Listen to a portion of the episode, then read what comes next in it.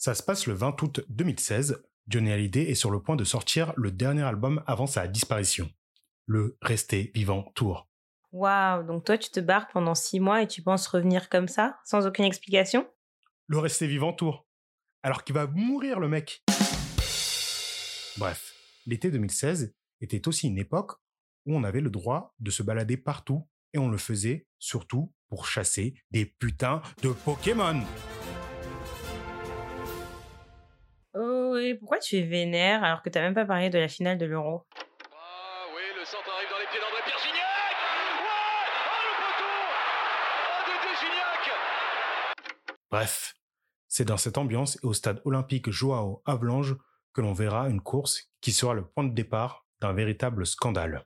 Salut, je suis Laristide. Featuring Josepha. Et pour ce neuvième numéro d'une perf historique, nous allons parler de Caster Semenya et de son 800 mètres lors de la finale des Jeux Olympiques de Rio.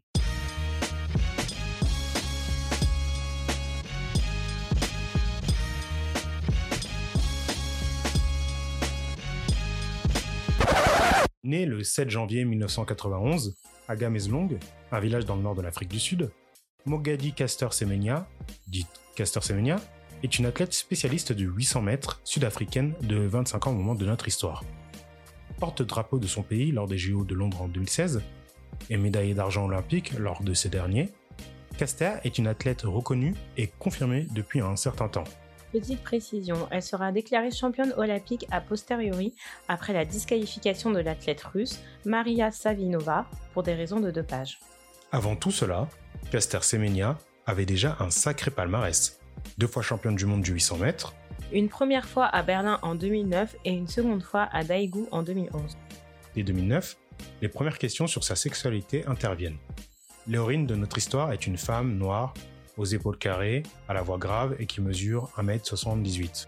On peut dire qu'elle ne correspond pas du tout aux standards de féminité occidentaux et patriarcaux. Ceci s'explique en partie car elle est atteinte d'hyperandrogénie. C'est quoi ça? D'installer une alarme à tu me remercieras plus tard. Non mais il faut prévenir avant de faire ce genre de truc. Et ça coûte combien? C'est budgétisé, ne t'inquiète pas. Reprends avec la définition d'hyperandrogénie. L'hyperandrogénie se matérialise chez les femmes par un taux élevé d'androgène, aussi appelée hormone homme. comme la testostérone. Les symptômes observés sont par exemple l'acné, l'augmentation de la pilosité ou l'alopécie. C'est la perte de cheveux. Cette particularité biologique est naturelle.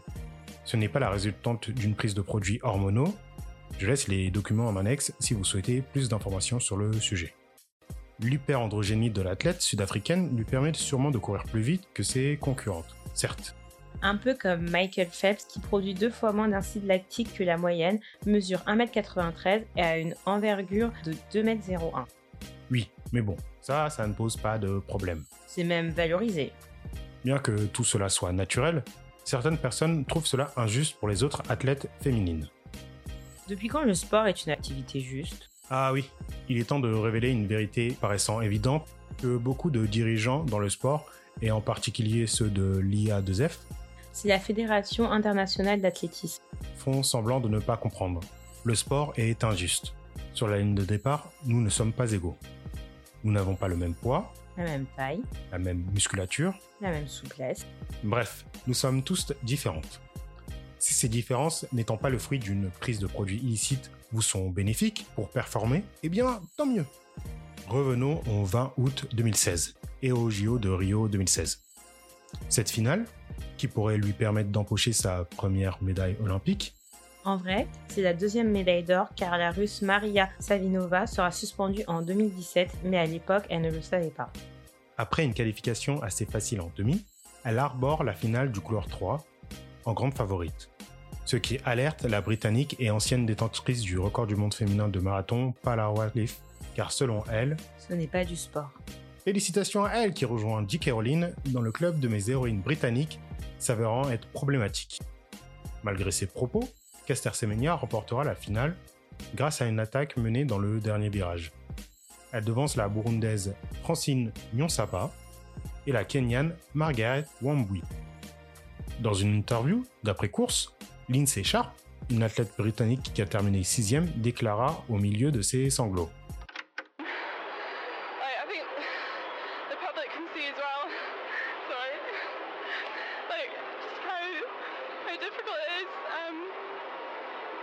Change of rule, but all we can do is give our best. Le public peut voir à quel point c'est difficile, mais la seule chose que l'on peut donner, c'est le meilleur de nous-mêmes. L'émotion et la frustration ne justifient aucunement l'ignominie de ces propos. Ces derniers serviront à relancer la machine nauséabonde de légitimité de la présence de Caster dans les courses féminines. Pour précision, l'INSEE n'a pas allumé la mèche, mais elle a mis beaucoup d'essence.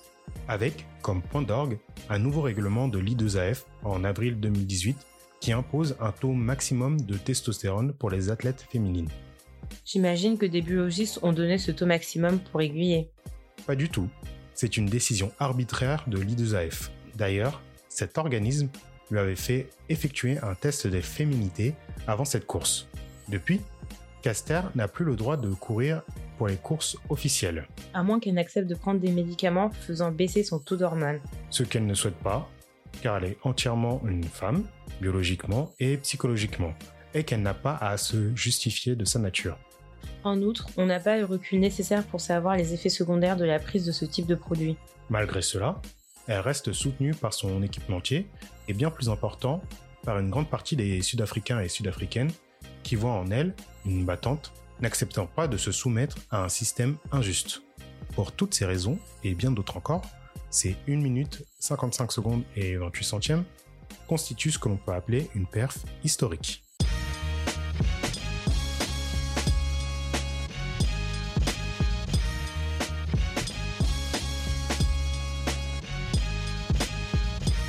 En 2019, le tribunal arbitral du sport, et qui est le TAS, En gros, c'est la super institution mondiale qui gère en dernier recours les litiges liés au sport. a confirmé la décision de World Athletics, Depuis juin 2019, c'est le nouveau nom de l'I2AF. avec la justification suivante. la discrimination est un moyen nécessaire, raisonnable et proportionné pour atteindre l'objectif de l'I2AF de préserver l'intégrité de l'athlétisme féminin. Cette confirmation hallucinante l'empêchera de participer aux JO de Tokyo 2020. qui auront lieu finalement en 2021, voire 2022, et on n'est toujours pas certain. Une chose est sûre, c'est que le combat de Caster Semenya n'est pas terminé, avec la saisine de la Cour européenne des droits de l'homme. J'ai décidé d'en parler pour cette raison, car même si ce n'est qu'une goutte d'eau dans un océan de lutte, qu'est-ce qu'un océan si ce n'est une multitude de gouttes? C'est beau. Je laisse en description de l'épisode les articles qui m'ont aidé à l'écrire. Il y a notamment une vidéo qui parle de misogynie noire, et qui est la haine dirigée spécifiquement aux femmes noires. Il n'en a pas été question directement dans cet épisode, déjà plus long que la normale, mais il me semblait important d'y faire référence. Ainsi, cette histoire avec Caster Semenya a malheureusement créé un précédent, avec la suspension, pour les mêmes raisons, de l'athlète nigérienne Aminatou Seini au JO de Tokyo 2020. Une pétition, menée par Caster elle-même, est en ligne pour montrer le poids des convaincus de l'absurdité de cette règle. Je voudrais remercier Josepha, qui me soutient pour les enregistrements, malgré les erreurs techniques, et Seleno pour le super générique, et Moon pour les articles et références nocturnes. Ciao C'est budgétisé, ne t'inquiète pas. Reprends avec la définition d'hyperdran... d'hyperrend... C'est budgétisé, ne t'inquiète pas. Reprends avec la définition de ton mot co- compliqué.